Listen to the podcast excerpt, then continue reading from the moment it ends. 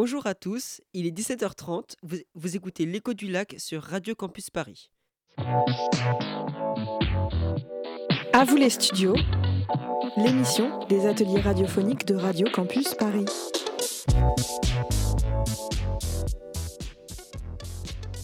Chers auditeurs, aujourd'hui, on va vous parler de l'égalité des genres et du féminisme. La condition des femmes s'est beaucoup améliorée depuis le XVIIIe siècle grâce à de nombreux combats pour les droits des femmes. Nous pouvons parler par exemple du combat pour le droit de vote en France pour les femmes ou les différentes manifestations contre le harcèlement sexuel. Cela est dû aussi aux grandes femmes qui se sont battues et se battent encore. Nous pouvons parler d'Olympe de Gouges, considérée comme une pionnière du féminisme, de Suzanne Malherbe, artiste et résistante qui a combattu pour les droits des femmes, ou encore Gisèle Halimi, avocate et grande figure du féminisme en France. Toutes ces grandes femmes qui se sont, à des époques différentes, battues pour plus de droits et qui ont transmis le combat à d'autres femmes. Certaines ont même eu une place importante dans la société, comme par exemple Emma Watson, icône du féminisme et ambassadrice de bonne volonté à l'ONU, Taylor Swift, superstar au soutien présidentiel, Edith Cresson, première femme à avoir été nommée première ministre en France, ou enfin la très célèbre reine d'Angleterre Elizabeth II. De plus, certaines femmes extraordinaires ont fait des découvertes d'une très grande importance, comme Marie Curie, scientifique de génie, Rosalind Franklin, célèbre pour ses travaux sur l'ADN, ou enfin Jocelyne Bell, astrophysicienne considérée comme une des plus grandes scientifiques du XXe siècle. De nos jours, de plus en plus d'œuvres, films, livres se présentent comme féminisme, comme par exemple le film Barbie, sorti il y a quelques mois. Cela montre que le féminisme a pris de plus en plus de place dans notre vie, qu'il devient de plus en plus important et que de plus en plus de personnes ont compris ce que signifie vraiment le féminisme. Mais même si la condition des femmes s'est beaucoup améliorée, il reste encore beaucoup d'inégalités hommes-femmes, comme la différence de salaire ou l'inégalité hommes-femmes dans beaucoup de domaines, comme le sport ou la politique. Il faut donc continuer de se battre et de manifester pour les droits des femmes et pour un monde plus juste. Donc commencer avec l'évolution des droits des femmes durant les Trente Glorieuses, puis les Camille, Elisa et Mikaela vont débattre sur l'utilité de Miss France. Ensuite, Claudine va nous présenter les jouets stéréotypés et leurs conséquences sur la vie. Luna vous présentera donc le portrait de Susie Wolff. Niveta et Amélie vous parleront ensuite des sujets sensibles que sont l'affaire de Depardieu et la culture du viol. Et enfin, Clara nous présentera une femme inspirante, Greta Thunberg. À vous les studios, les ateliers de Radio Campus Paris. Donc nous allons commencer avec Quentin qui va nous présenter l'évolution des droits des femmes en France durant les Trente Glorieuses. Bonjour Quentin. Bonjour. Oui, effectivement, je me suis demandé si la période des Trente Glorieuses a été réellement prolifique pour l'évolution des droits des femmes. Tout d'abord, avant de nous intéresser aux Trente Glorieuses, nous allons revenir sur une date importante de l'histoire de France, le 25 août 1944. Ce jour-là, le général de Gaulle entre dans le Paris libéré avec les troupes de la division Leclerc. Il est accueilli en héros et il est désigné chef du gouvernement provisoire de la République française, le GPRF, chargé de relancer un pays ruiné par la guerre et l'occupation. Auparavant, le 21 avril 1944, l'ordonnance d'Alger prise par le gouvernement provisoire du général de Gaulle, à la suite d'un amendement du communiste Fernand Grenier, accorde le droit de vote et d'éligibilité aux femmes. Elle vote pour la première fois le 29 avril 1945 pour les élections municipales. Toutefois, malgré l'octroi du droit de vote pour les femmes en 1944 et l'inscription de l'égalité homme-femme dans la Constitution en 1946, les femmes gardent cette image de femmes au foyer. En effet, comme à la fin de la Première Guerre mondiale, elles doivent repeupler la France. La société de consommation se développe durant les Trente Glorieuses, autrement dit durant la période de forte croissance économique qu'a connue la grande majorité des pays développés entre 1945 et 1975. À cette période, les entreprises ciblent les femmes en s'appuyant sur cette représentation de la femme au foyer et s'occupant du ménage. Toutefois, et cela peut paraître surprenant, ce sont les Trente Glorieuses qui vont permettre aux femmes de s'émanciper et d'obtenir de nouveaux droits. Au premier regard, cela peut paraître contradictoire étant donné que les entreprises s'efforcent dans un premier temps de renforcer l'image de la femme au foyer, mais avec le développement de la technologie ainsi que le développement de la société de consommation, les Trente Glorieuses vont finalement s'avérer être un tremplin pour l'obtention de nouveaux droits. En effet, tout d'abord, le développement de la technologie, de nouveaux appareils électroménagers tels que la machine à laver ou encore l'installation des réseaux de gaz et d'eau vont permettre de réduire le temps consacré aux travaux ménagers. Les femmes vont donc désirer commencer à travailler et percevoir un salaire. Dans un contexte de croissance économique, les usines et les entreprises demandent de plus en plus de main-d'œuvre et en 1965, le gouvernement de Georges Pompidou fait voter la loi autorisant les femmes à ouvrir un compte bancaire en leur nom et à exercer une activité professionnelle sans le consentement de leur mari. De plus en plus de femmes arrivent donc sur le marché du travail, notamment dans le domaine tertiaire tel que la santé ou l'éducation. Aux yeux de la loi, les femmes ont donc le même statut que les hommes pour travailler et pour gérer leurs biens. Toutefois, les inégalités salariales restent fortes et des mouvements féministes militent de plus en plus pour une réelle égalité homme-femme, notamment dans le domaine économique. Ainsi, en 1972, le slogan « À travail égal, salaire égal » conduit à faire voter la loi sur l'égalité des salaires et en 1975, une nouvelle loi est votée pour condamner toute forme de discrimination sexuelle à l'embauche. Enfin, il est important de noter que dans le même temps, les gouvernements successifs commencent à s'intéresser à la santé des femmes et à leur droit de disposer de leur corps.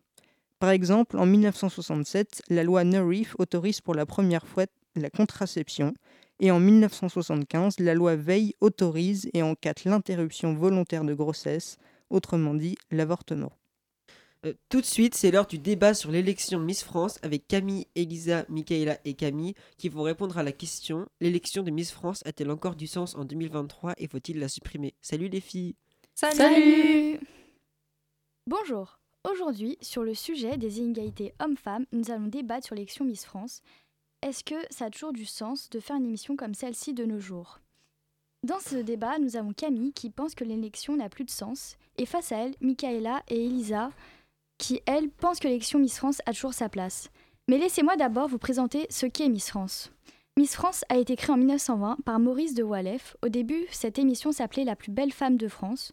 Puis, on lui attribue une autre appellation, celle de Miss France, qui passe en direct sur TF1. Cette élection a été diffusée à partir de 1987. C'est un concours de beauté adressé à des femmes françaises qui représentent chacune leur région et doivent mesurer minimum 1m70. Elles peuvent participer à ce concours à partir de 18 ans. Les participantes défilent dans des tenues spécifiques et répondent à des questions. Tous les ans est élue une nouvelle Miss. Cette année, c'est Miss Nord-Pas-de-Calais, appelée Ève Gilles, qui a gagné ce concours. La gagnante de l'élection représentera la France lors du concours internationaux comme Miss Univers. La Miss France est élue par le jury qui est composé de personnalités célèbres. Elle est également nommée par le public qui vote en payant 99 centimes la communication. Ce concours n'est pas concentré uniquement sur la beauté, mais aussi sur leur culture générale. Avant l'élection, les Miss font un voyage tous ensemble à l'étranger, dans lequel elles prennent des cours de danse, de maintenue, de bienséance et la posture à table. Elles apprennent aussi à défiler et à se présenter devant le public. Durant ce voyage, elles vont donc passer un test de culture générale, et cette année, une nouveauté a été mise en place. Les Miss ont dû faire un dicté. Tous ces tests sont bénéfices pour l'élection. Une fois élue, la Miss France s'implique souvent dans des actions solidaires comme collecter des fonds pour des associations. Elle participe également à des événements publics comme des défilés de mode ou alors des interviews. Elle inspire souvent les jeunes sur la mode. Par la suite, d'autres concours ont été créés comme l'élection de Miss Univers et celle de Miss Monde. Pour rappel, Camille, toi, tu penses que l'élection Miss France n'a pas de sens en 2024. Pourquoi ? Oui.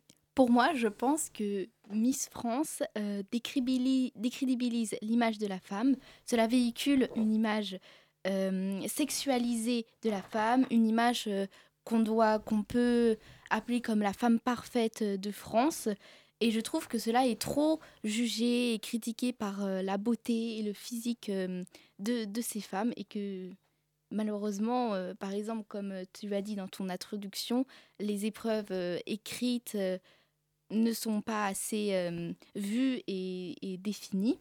On peut aussi dire que, justement, pourquoi elles prennent ces cours de maintenue, de posture et de défilé, si ce n'est pas justement pour juger sur leur physique quand elles défilent, notamment avec le défilé du maillot de bain qui est devenu très célèbre maintenant. C'est vrai que Mikaela et moi, on pense qu'elles sont évaluées sur leur apparence, certes, mais il n'y a pas que ça. Il y a aussi la personnalité et l'intelligence. C'est-à-dire que Miss France, c'est avant tout un concours de beauté, mais elle passe aussi des épreuves, donc des interviews, des épreuves de talent qui mettent en avant leurs compétences et leurs aptitudes. Et ce ne sont pas des objets, en fait. Elles ont des voix, elles ont des convictions. Et comme Camille l'a dit, notamment dans l'introduction, elle s'engage dans des projets sociaux et des actions humanitaires et bien plus. Donc Miss France, c'est pas qu'un concours de beauté, et ça a encore du sens aujourd'hui. Et d'ailleurs, les Miss France, pour participer, elles doivent avoir des diplômes, donc c'est pas n'importe qui peut accéder à ce concours, et elles doivent avoir posé donc, une licence, en tout cas avoir fait des études au préalable. Bien sûr, mais on peut aussi dire qu'il y a énormément de critères, ou en tout cas il y en avait, que maintenant ça a changé, mais ça a pris beaucoup et énormément de temps pour changer, car Miss France, comme tu l'as dit Camille, a été créée en 1920. Donc comme critères, on peut notamment citer qu'il ne fallait pas de tatouage, qu'il ne fallait pas de piercing, qu'il y a toujours d'ailleurs la taille minimum à respecter qui est d'1m70, et qu'elle ne pouvait pas être mère de famille, ni être en couple ou mariée. Aussi, on peut dire la nationalité de ces femmes devait être française, et notamment française de couleur blanche, car aussi la première femme de couleur noire à être élue Miss France n'était qu'il y a une dizaine d'années, ou à peine une vingtaine. Donc il y a encore énormément de tous ces critères qui sont d'actualité aujourd'hui, même si le comité Miss France se dit d'avoir changé toutes ces normes, mais au plan de la société, cela reste quand même un très gros problème. Certes, ces critères étaient initialement très stricts et ont été modifiés qu'à partir de 2022, mais le principal étant que dorénavant, les femmes peuvent avoir des tatouages qui sont visibles, peuvent avoir des enfants et être mariées, mais c'est dû au fait que, à cette époque, à ce moment-là, les valeurs n'étaient pas les mêmes que de nos jours et que la signification, par exemple, d'un tatouage n'est pas la même qu'elle était en 1920. Une femme qui a un tatouage, c'était très surprenant, choquant pour l'époque, alors qu'aujourd'hui, ça ne l'est pas du tout et ça ne représente plus la même chose. Et c'est exactement ce qu'a dit Cindy Favre, la nouvelle directrice nationale du concours de beauté. Elle a expliqué que les modalités du concours qui ont changé ne sont que le reflet de la société actuelle et qu'il fallait qu'ils s'adaptent à cela. Donc en effet, ça prouve que les critères, certes, ils ont évolué lentement, mais ils ont évolué et ça va avec la société, ça change avec le temps et c'est ce qui donne du sens aussi. Et justement, pour revenir sur le reflet de la société actuelle, on peut notamment citer la Miss France de cette année, qui a les cheveux courts et qui s'est pris justement des centaines et des milliers de, même voire des millions de critiques sur les réseaux sociaux parce qu'elle avait les cheveux courts et qu'elle ne correspondait pas à cette image qu'on véhicule de la femme parfaite. On peut aussi citer le lynchage médiatique qu'elle a un petit peu subi et que justement toutes ces miss ont subi, souvent critiquées et jugées par des hommes. Et justement, les médias sont très impliqués dans ce jugement et dans ces critiques sur ces femmes. Et cela peut impacter la vie des gens qui ne se font pas leurs propres opinions en regardant cette émission. Donc, ils vont aller critiquer sans juger. Et cela représente encore un problème sur cette société. Mais par rapport à ce que vous avez dit... De nos jours, il y a un jury de femmes qui a été mis en place. Donc déjà, il y a eu un changement qui a été établi, mais que je suis d'accord qu'il y ait uniquement un jury d'hommes, ça ne convient pas. Et le lynchage qu'a eu la Miss France de 2023 ne relève pas de la faute du concours Miss France, mais c'est bien lié à un problème de société et que ça reflète bien la pensée des hommes de nos jours. Pour le coup, les personnes qui ont déferlé et qui déferlent une vague de haine sur les Miss France, ils n'ont pas vraiment compris le concept et c'est plutôt eux le problème. Donc s'ils ne sont pas contents, ils n'ont qu'à pas regarder l'émission. L'émission en elle-même n'est pas un problème. Ces femmes sont toutes belles et l'émission a du sens à partir du moment où elle célèbre toutes ces différences et toutes ces beautés. Not your Barbie girl, I'm living in my own world. I am plastic. Call me classic, you can't touch me there, you can't touch my body, unless I say so, ain't your Bobby, no. Pull up to that dream house, God gate hills now, how much do you like this? Welcome to my bedroom, hallway go down, says got permission. I can take myself on a dinner date, buy myself diamonds in the champagne. Order 5 courses and chocolate cake. Acting like I can when I want a man. Acting like I care but I don't end. I do my own thing, yeah, watch me dance. Not your Barbie girl, I'm living in my own world. I am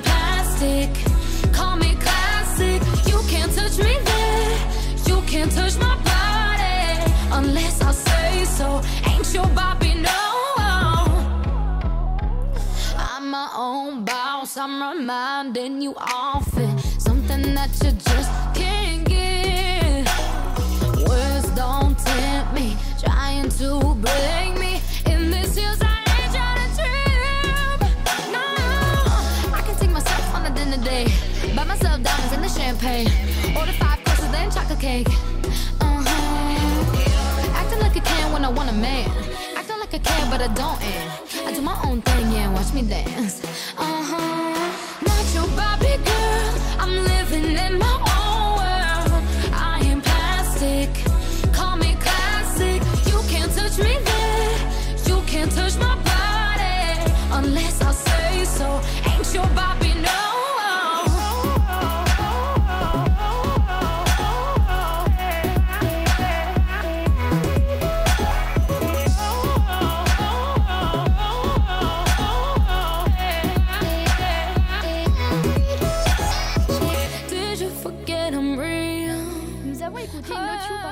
De Avamax. Et maintenant, ce débat est terminé. Avez-vous un dernier mot à ajouter? Moi, je pense qu'il faut ajouter un corps pour que cette émission reste, qu'il y a encore du sens à donner à cette émission, qu'il y a un grand équilibre et une grande balance avec l'émission, notamment Pas connue de Mister France, qui est la même chose pour les hommes. Donc, j'ajouterai que pour moi, cette émission n'a toujours pas de sens et que ça reste un concours de beauté et que ça reflète encore un problème dans la société. Et moi, j'ajouterais que ce concours est très intéressant puisqu'il correspond à un apport culturel et permet à chacun de découvrir les différentes régions de France. Et cela permet également de passer un moment convivial avec sa famille lorsque l'on regarde cette émission. Et puis... L'élection de Miss France a encore du sens de nos jours pour nous, parce qu'avant tout, ça inspire les filles et les enfants du monde entier, et ça montre le courage de ces femmes qui se produisent à la télé, sur une scène, devant la France entière. Merci les filles, et au revoir. Au revoir.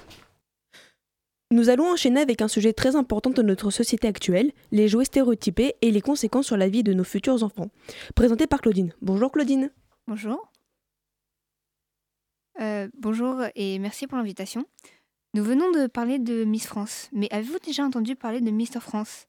Pourtant, ce concours existe. Il est diffusé sur TF1 au même titre que Miss France, mais il est beaucoup moins regardé. Alors pourquoi ? On peut faire l'hypothèse que, dès l'enfance, les jeunes filles sont influencées par leurs jouets pour leur avenir. Je m'explique. Un des jouets les plus offerts aux jeunes filles est une espèce de poupée dont il faut prendre soin, l'habiller, la maquiller, etc. Tout cela habitue les jeunes filles à devoir s'occuper de leur physique et de leur apparence, alors qu'aux garçons, on donne le plus souvent des stands de mécanique ou des petites voitures. On peut donc alors se demander si ces jouets ne conditionnent pas par la suite le choix des études et des métiers. Par exemple, pour le bac professionnel, 98% du bac coiffure esthétique reste occupé par les femmes. Ce chiffre est actuellement en baisse d'après les dernières stats de la DEP, des statistiques données par le gouvernement. Seulement, ce chiffre reste énorme et donc on voit moins souvent d'hommes à ce bac-là. Cela peut montrer que les jouets donnés aux enfants le sont souvent en fonction de leur genre, ce qui peut orienter leur profession. Pour remédier à cela, je vous propose à vous, futurs parents, d'éduquer vos enfants de manière non binaire pour les laisser le libre choix de leur vie. Merci Claudine. Maintenant, présentation de Susie Wolff par Luna. Salut Luna. Salut. Donc l'exemple de Susie Wolff nous montre toutes les limites de la notion de stéréotype. Susie Wolff, de son vrai nom Susan Wolf, est une figure importante dans le monde féminin de la monoplace. Comme chaque grand pilote, elle a commencé sa carrière avec le karting en 1996, qu'elle a pratiqué pendant 5 ans avant de monter dans un baquet de Formule Renault en 2001. En 2003 et 2004, en se confrontant à des hommes, elle finit tour à tour 9e et 5e du championnat britannique de Formule Renault et fait partie des 6 finalistes nommés pour le jeune pilote britannique de l'année, un prix très prestigieux. En 2005, Suzy participe aux 2 matchs du premier rendez-vous du championnat britannique de Formule 3. une fois son talent démontré en Formule 3, elle fait inlassablement exprimer son talent dans les compétitions exigeantes. Ainsi, en 2006, après avoir rejoint l'écurie AMG Mercedes, elle devient la première femme pilote à courir en championnat officiel depuis 10 ans. En 2009, elle rejoint l'écurie privée de Mercedes, écurie dans laquelle elle décrochera ses premiers points l'année suivante lors de la troisième course de la saison en finissant 7e. C'est alors la première femme à marquer des points dans le championnat depuis Hélène Laure, 15 ans plus tôt. Par la suite, William Seffin annonce son recrutement en tant que pilote de développement en avril 2012. Susie a dans ce cadre, participer à la première séance d'essais libres du Grand Prix de Grande-Bretagne en 2014 à Silverstone et fait de même au Grand Prix d'Allemagne. En 2015, elle est nommée pilote essayeuse, toujours pour la même écurie. Non contente d'avoir servi la cause des femmes au volant, elle a désormais à cœur d'ouvrir la voie aux générations suivantes. Le 4 novembre 2015, Susie annonce en effet la fin de sa carrière en tant que pilote. Elle était la dernière femme à avoir piloté une F1 avant Tatiana Calderon en 2018 pour Alfa Romeo Racing, ou plus récemment Jessica Hawkins pour Aston Martin en 2023. En 2016, elle s'associe avec la Motorsport Association pour lancer le Dare to be Different, une organisation qui s'adresse aux jeunes filles de 8 à 14 ans pour promouvoir la participation des femmes dans les sports mécaniques. En 2018, elle est nommée directrice de l'écurie Venturi en Formule E, qui grâce à elle a remporté son premier Grand Prix à Hong Kong. Le groupe Formula One a nommé Susie en 2023 directrice exécutive de la F1 Academy, la formule de promotion du sport automobile féminin. Depuis lors, elle gère le nouveau championnat mondial F1 Academy Series qui voit s'affronter 15 femmes pilotes dans des écuries différentes sur une saison de 21 courses. Cette grande championne donne donc désormais les clés aux filles pour qu'elle puisse s'exprimer au volant. On ne peut que saluer ce parcours grandiose.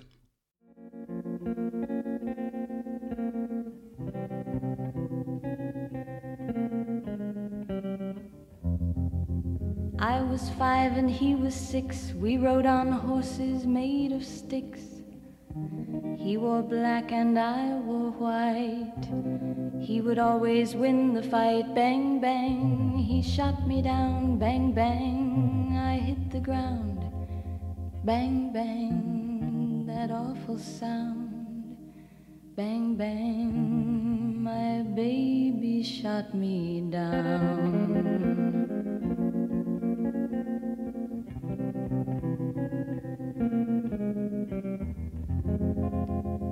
Seasons came and changed the time. When I grew up, I called him mine.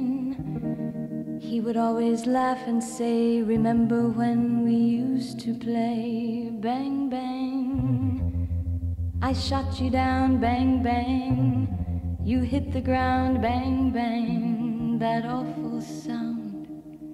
Bang, bang, I used to shoot you down.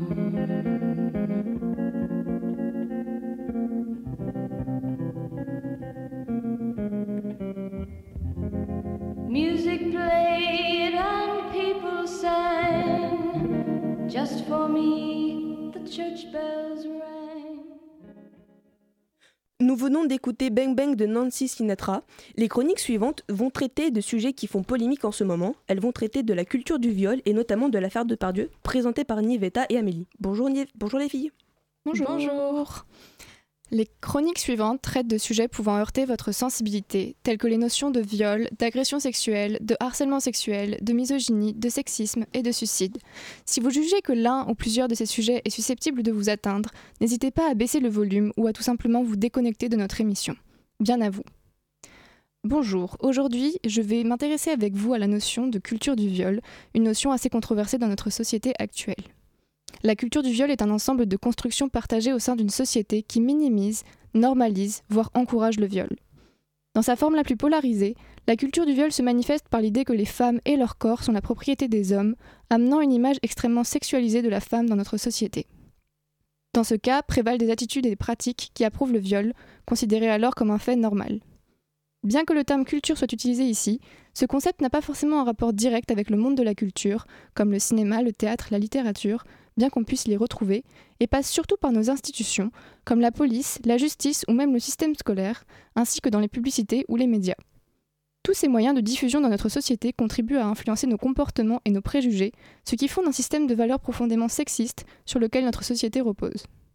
L'expression « culture du viol » est apparue aux États-Unis lors de la seconde vague du mouvement féministe dans les années 60-70 et a été ensuite attribuée à la culture américaine contemporaine dans son intégralité. L'idée d'une culture du viol posa comme principe que le viol était un fait habituel dans une telle culture et qui était une des manifestations extrêmes du sexisme et de la misogynie normalisée dans la société. Dans ce contexte, le viol est redéfini comme un crime lié à la violence plutôt que considéré comme relevant du sexuel et qui se cristalliserait sur la domination masculine, l'intimidation et le sentiment de contrôle sur les normes liées au genre. Dès 1971, Suzanne Griffin affirme dans Rape, the All-American Crime que puisque le viol est absent de certaines cultures, dans notre société, c'est le viol lui-même qui est appris. Elle dit, je cite, « Le viol n'est pas un acte isolé qui peut être éradiqué du patriarcat sans en terminer avec le patriarcat lui-même ». En 1974, Noreen Cohen et Cassandra Wilson des New York Radical Feminists emploient l'expression « culture du viol » dans leur livre « Rape, the first source book for women ». Cet ouvrage est l'un des premiers à proposer des récits de viol à la première personne et contribue à sensibiliser le public à cette question. Les auteurs entendent démontrer que le viol est un crime plus commun que ce qu'on croit. Le terme est popularisé en 1975 par le documentaire américain « Rape Culture ». Selon les chercheurs en psychologie sociale étudiant ce phénomène, la culture du viol véhiculerait des représentations tendant à réhabiliter les agresseurs et blâmer les victimes. Plusieurs mécanismes sont à l'œuvre, et notamment les stéréotypes du « vrai viol » et de la « vraie victime », dont découlent des idées reçues justifiant les violences sexuelles, comme la négation et minimisation du viol, la négation du non-consentement et le blâme des victimes. Il est également très difficile de prouver un viol une fois qu'une plainte est déposée. Selon l'enquête de victimisation de l'INSEE, seulement 0,6% des viols ou tentatives de viol auraient donné lieu à une condamnation en 2020. Ces chiffres effrayants montrent bien pourquoi beaucoup de victimes n'osent pas porter plainte face à la pression sociale et à l'humiliation. Le coût de la procédure peut aussi être un obstacle important. En effet, si les victimes obtiennent gain de cause, les frais de justice leur seront remboursés, mais beaucoup de procès aboutissent à un non-lieu et il faut de toute façon pouvoir avancer l'argent. C'est pourquoi les propos tels que ceux qui défendent que certaines femmes cherchent à accuser des hommes connus seulement pour gagner de l'argent dans le procès sont absolument irrationnels. Avoir le courage de porter plainte contre un viol, c'est extrêmement difficile pour la victime, alors chercher à la décrédibiliser immédiatement en protégeant l'agresseur potentiel sous prétexte qu'elle fait ça pour l'argent, c'est problématique. Combattre cette culture et les comportements qui en résultent s'impose alors comme une nécessité, surtout au vu des accusations récentes qui frappent Gérard Depardieu et du soutien injustifié qu'il reçoit de nombreuses personnalités, notamment de notre président Emmanuel Macron qui, rappelons-le, avait pourtant promis de faire des femmes la grande cause de son quinquennat. En effet, vous connaissez tous l'acteur Gérard Depardieu. Gérard Depardieu, né en 1948, est un acteur français renommé et il est célèbre pour avoir joué dans de nombreux films acclamés tels que Cyrano de Bergerac, Les Valseuses, Le Dernier Métro et Green Card. Il a remporté le César du meilleur acteur pour Cyrano de Bergerac et Le Dernier Métro, devenant ainsi l'un des acteurs français les plus emblématiques de sa génération. Mais depuis quelques années, de plus en plus de femmes dénoncent son comportement. En effet, le 16 décembre 2020, Gérard Depardieu a été mis en examen pour viol et agression sexuelle suite à la plainte d'une jeune comédienne, Charlotte Arnould. Depuis, une quinzaine d'autres femmes ont également accusé l'acteur de violences sexuelles. C'est dans ce contexte que l'émission Complément d'enquête diffuse donc le 7 décembre 2023 sur France 2, un numéro consacré à l'acteur intitulé Gérard Depardieu, la chute de l'ogre. Les images ont été tournées lors d'un voyage de l'acteur en Corée du Nord en 2018. Dans l'émission, on peut apercevoir que Gérard Depardieu est très insistant et fait des remarques extrêmement déplacées et misogynes aux femmes qu'il rencontre. On entend également faire plusieurs remarques obscènes en parlant à des femmes qui pratiquent l'équitation, en disant que cela les fait jouir. Il prononce également d'autres remarques à caractère sexuel lorsqu'une fillette d'environ 10 ans qui est à cheval passe à l'image. Le même jour que la diffusion de l'enquête sur Depardieu, l'actrice Emmanuelle Debévert s'est donnée la mort, se jetant dans la Seine. Elle a été l'une des premières femmes à dénoncer le comportement problématique de Depardieu en 2019. Le 20 décembre 2023, dans l'émission C'est à vous, le président de la République a réagi face aux accusations contre l'acteur. Sa réaction a fait énormément réagir les internautes. « Je suis un grand admirateur de Gérard Depardieu », dit-il avant d'enfoncer le clou. « Ce n'est pas sur la base d'un reportage ou de telle ou telle chose qu'on enlève la Légion d'honneur à un artiste. » Une position aux antipodes de celle du ministère de la Culture, Rima Abdul-Malak, qui a promis qu'une procédure serait engagée par la grande chancellerie de la Légion d'honneur à l'encontre de l'acteur. Emmanuel Macron explique qu'il déteste les chasses à l'homme et les emballements médiatiques. Il réagit d'abord aux propos de l'acteur, ce que tout le monde a pu entendre à la télévision. Il choisit d'en parler pour les relativiser. Il conteste même leur authenticité. Il met en cause le montage des images et l'honnêteté des journalistes, sans preuve et sans raison. Face à ces accusations, la présidente de France Télévisions, Delphine Ernotte, convoque des huissiers pour attester qu'aucun trucage ou montage n'a été réalisé. Plusieurs personnalités et associations féministes ont réagi suite à la réaction du président, en estimant que son soutien à Gérard Depardieu fait reculer la cause des victimes de violences conjugales et de violences sexuelles. Un article du journal Le Monde critique également la réaction du président face à cette affaire, le qualifiant de choix démagogique et soulignant son manque d'action en faveur de la libération de la parole et de l'évolution des mentalités. L'article met également en lumière le paradoxe de l'extrême droite défendant Depardieu, malgré ses actions controversées. Le lundi 25 décembre, une tribune de soutien à Gérard Depardieu, signée par 56 personnalités, a été publiée dans le journal Le Figaro, appelant à ne pas se substituer à la justice. Alors, à nouveau, cette tribune a énormément fait parler. L'actrice Lucie Lucas, jouant le rôle de Clem dans la série TF1, elle-même victime de violences sexuelles, a violemment critiqué les signataires. Face à cette tribune de soutien, une contre-tribune a été créée le 29 décembre sur le site cerveau-non-disponible.net, rassemblant le 31 décembre 8000 signataires, dont les chanteuses féministes Pomme et Angèle. Depardieu, lui, bénéficie de la présomption d'innocence, un principe juridique qui le protège. Concernant mon avis, je trouve que, malheureusement, lorsque des personnalités politiques comme Macron expriment une tolérance envers de tels comportements problématiques, cela peut inciter à accepter de tels actes. Cela peut également contribuer à normaliser des comportements nuisibles et freiner la progression vers une société plus juste et éthique. Le fait que le président soutienne Depardieu fait de lui un défenseur de la culture du viol, faisant ainsi reculer la lutte contre les agressions sexuelles et le viol. Merci beaucoup les filles. De rien. De rien. À vous les studios, c'est vous qui faites l'émission. Comment ? Pour finir, Clara va nous présenter une fille inspirante. Bonjour Clara. Bonjour. Pour rebondir sur un sujet d'actualité moins traumatisant, projetons-nous dans l'avenir avec une femme qui a éveillé les consciences.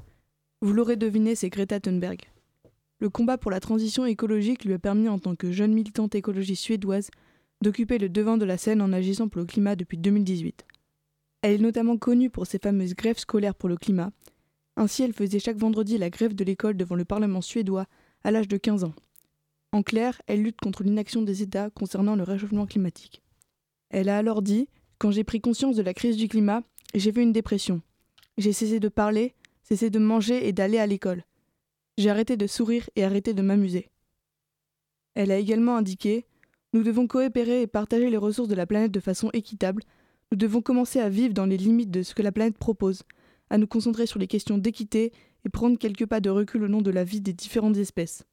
Il faut que nous protégions la biosphère, l'air, les forêts, la terre. Elle a aussi posé les questions suivantes.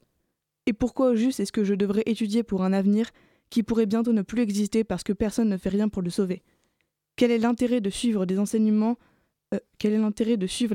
du système scolaire quand les plus grands scientifiques issus du même système ne sont pas écoutés par nos politiques et nos sociétés? Son interpellation suivante est devenue célèbre. Vous dites que vous aimez vos enfants, pourtant vous volez leur avenir sous leurs yeux. Mais en quoi Greta Thunberg a changé notre manière de penser et quelle influence elle a sur les jeunes? Greta Thunberg, par ses actions audacieuses, a interpellé directement les responsables politiques. Par exemple, au sommet de l'ONU sur le climat en 2019, elle dénonce la trahison des dirigeants politiques et annonce au nom des jeunes que s'ils les trahissent, les jeunes ne leur pardonneront jamais. L'ONU a appelé les chefs d'État à passer à l'action et à respecter leurs engagements sur le climat. Les dirigeants se trouvant sur place ont été vigoureusement interpellés par la jeune militante écologiste. Elle réussit à elle seule à mobiliser plus d'1 million d'étudiants dans le monde entier dans une grève mondiale de la jeunesse. Le message donné par tous ces jeunes est de persuader les grands de ce monde à protéger leur futur et celui de la planète. Toujours en action, elle dénonce l'utilisation de charbon par l'Allemagne et n'hésite pas à participer à des actions de désobéissance civile. Comment elle a changé notre vision du monde? Une récente étude scientifique démontre que la jeune génération norvégienne a fortement été influencée par les actions et les discours de celle qui est devenue l'une des porte-voix de la lutte contre le réchauffement climatique. Elle est aussi très représentée dans la culture populaire et l'art. Comme par exemple en 2019, où en plein milieu de leur performance en direct aux Victoires de la musique, le groupe français Chacun Ponk insère 50 secondes du discours de la militante à la COP24. En conclusion, on pourrait dire qu'elle exerce une forte influence sur la population mondiale, en particulier sur les jeunes, en ouvrant les consciences à la cause écologique. C'est bien là un exemple qui montre que les femmes peuvent aussi arriver à jouer un rôle fort dans la société. Merci Clara et au revoir. Pour finir, merci à tous de nous avoir écoutés. Moi, Quentin, Luna, Claudine, les Camille, Elisa, Mikaela, Niveta, Clara et Amélie.